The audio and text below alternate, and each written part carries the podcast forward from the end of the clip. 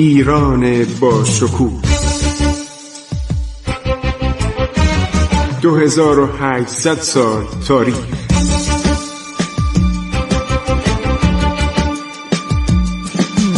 عبور از تاریخ.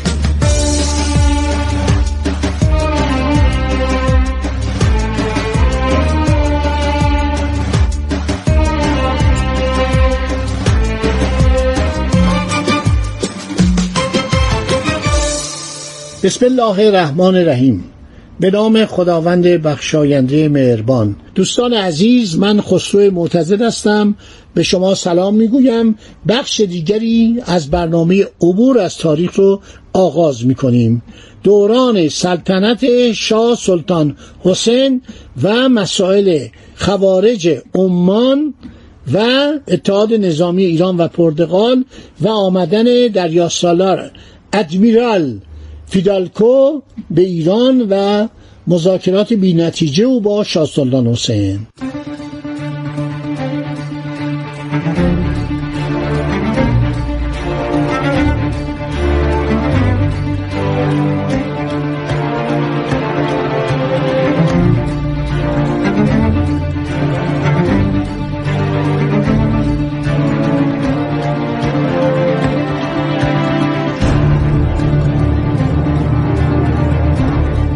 خب دولت پرتغال قبول می‌کنه که تجدید مناسبات سیاسی و اتحاد نظامی داشته باشه. قرار شد ایران نیروی زمینی قابل توجهی آماده کنه. پرتغالیا 20 ناو جنگی برای لشکرکشی علیه عمان آماده کنند. آقای فیدالکو میاد به ایران و می‌گوید که یک دستورالعمل محرمانه نایب السلطنه به فیدالگو میگه. این فیدالگو آدم دیپلمات زرنگ بود تو بد اخلاق بوده. خیلی تندخو بوده. گفته که پیشنهاد صلح مسقط را که احتمالا با رسیدن کشتی حامل سفیر به تنگی هرمز به دست او خواهد رسید نپذیرد. و تمام کار با رضایت پادشاه ایران باشه. بعد بهش مأموریت میده با شاهزاده پناهنده هندی محمد اکبر پسر اورنگزیب پادشاه گورکانی هند که سالها مقیم اصفهان بود و وعده حمایت از او در صورت مرگ پدر هشتاد سالش برای رسیدن به سلطنت به او بده. گریگوری پریرا. فیدالکو در اوایل سال 1696 میاد به ایران. سفرنامه‌ش هم خیلی عالی. به فارسی متاسفانه ترجمه نشده. بعد میره به بندر کنگ با خوشحالی می‌بینه که پرچم پرتغال و اون بالا زدن. میره اصفهان.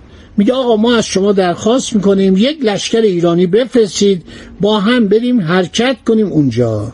طی سفر فیدالکو در سفرنامه خودش تمام وضعیت جغرافیایی شهرها روستاها قصبات رو می نویسه این سفرنامه باید به فارسی ترجمه بشه. اینا خیلی جالبه. ما الان بر اساس سفرنامه دونگارسیا سیلوا فیگوئروا که مرحوم سمیعی ترجمه کرد در همین سالهای 1363 اطلاعات کامل از ایران زمان شاه عباس داریم. تمام مسائل جغرافیایی مسائل شهری اغذیه مردم طرز سفر مردم خانه های مردم کاروانسراها انبارای اصله همه رو دونگار سیاسیل و فیگوئروا یک منشی خیلی باسوادی داشته همه رو برداشته نوشته. سفرنامه دونگار سیاسیل و فیگوئروا.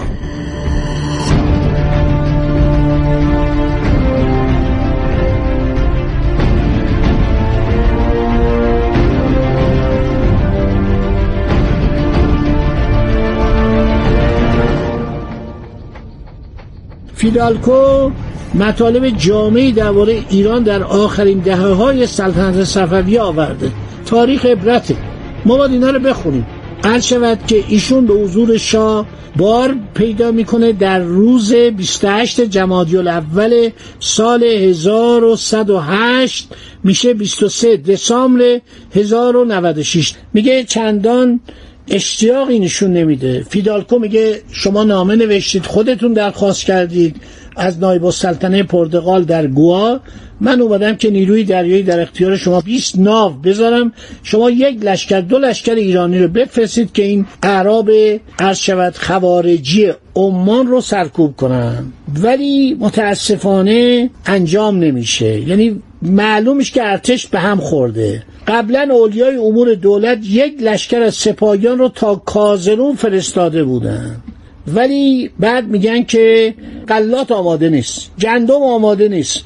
آب نداریم آزوقه نداریم قمقمه آب نداریم سبزی ها و مواد غذایی نداریم. پرتغال هم می‌بینه آقا اینجا شلن اینا اصلا دنبال جنگ نیستن. پرتغال هم میگه ناوار من کم کم میفرستم. اون بیستا ناو من میفرستم.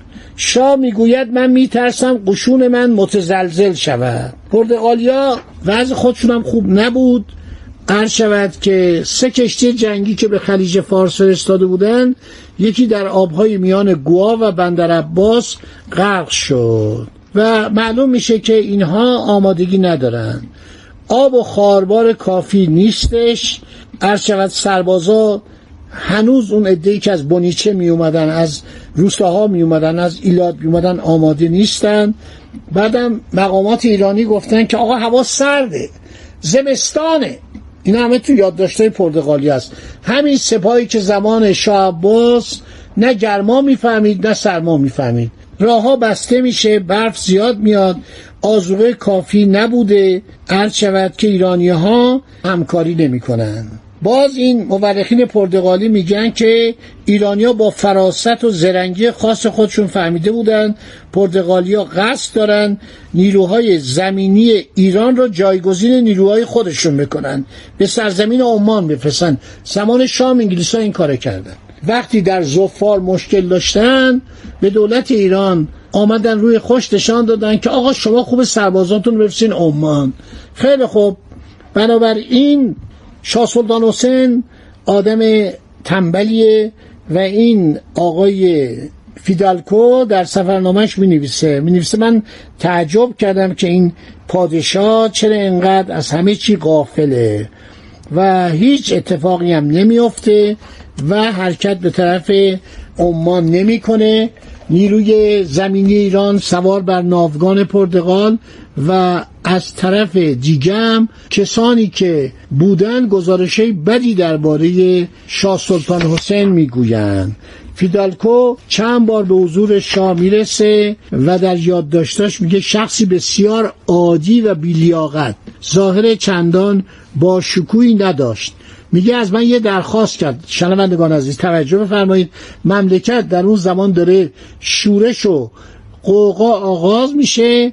میگه از دریا سالار پرتغالی درخواست یافتن و فرستادن آوازخان و نوازنده از هندوستان کرد. که شما گوا هستید یه چل پنجاه از این خواننده ها و نوازنده ها رو از هندوستان بفرستید اینجا.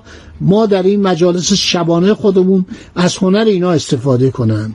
جالبه که چند سال بعد آرتمی ورنسکی سفیر پتر کبیر که به اصفهان آمده بود یک گزارشی داده به سن پترزبورگ در ژورنال این آرتمی ولنسکی یک کتابی داره به نام ژورنال. در ژورنالش نوشته در ایران شخصی سلطنت می کند که نسبت به اتباعش هیچ گونه نفوذی ندارد و تابع عوامر آنهاست. مطمئنم که نه تنها در میان سلاطین بلکه در میان عوام الناس نیز چنین احمقی یافت نمی شود همین کلمه احمق رو به کار برده. تمام اینا دربارش نوشتن.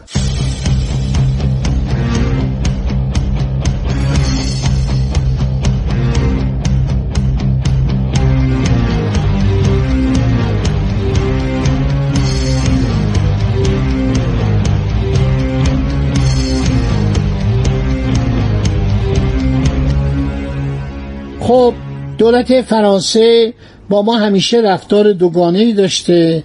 سیدیور دارمون در زمان فرانسوای اول اومده بود در ایروان به توپچیان ترک جگونگی شلیک گلوله توپ به استحکامات ایروان رو یاد می‌داد. کم کم فرانسوی هم رفتارشون عوض کردن و با ایران وارد مذاکره شدن. گفتم که کولبر یک متن کتابی رو خواست از رافائل دومن. بنابراین اینها هم آمدن به ایران. دولت ایران چون از دست خوارج به تنگ اومده بود بالاخره شاه سلطان حسین قرار میشه که شخصی به نام محمد رضا بیک بیاد.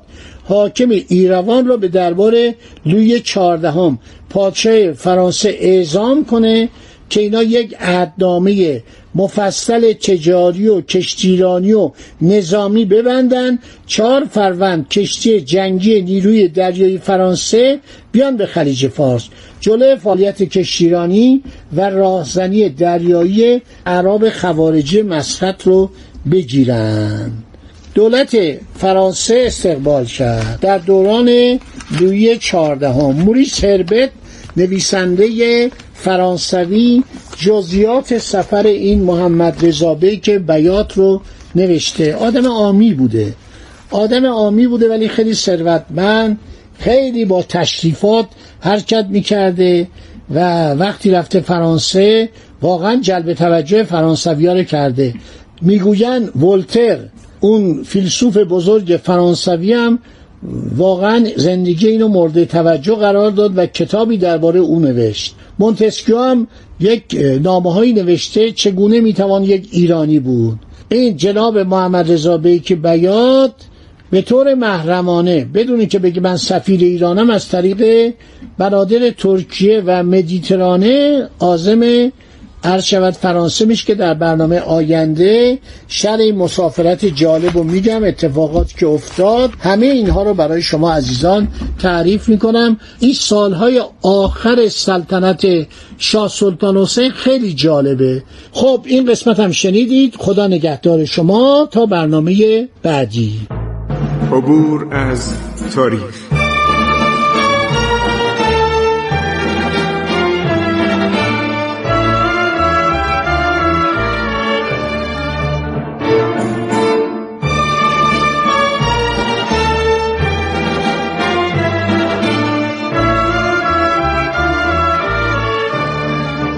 ایران با شکوه. 2800 سال تاریخ. سرگذشت ایران ما به روایت خسرو معتزد.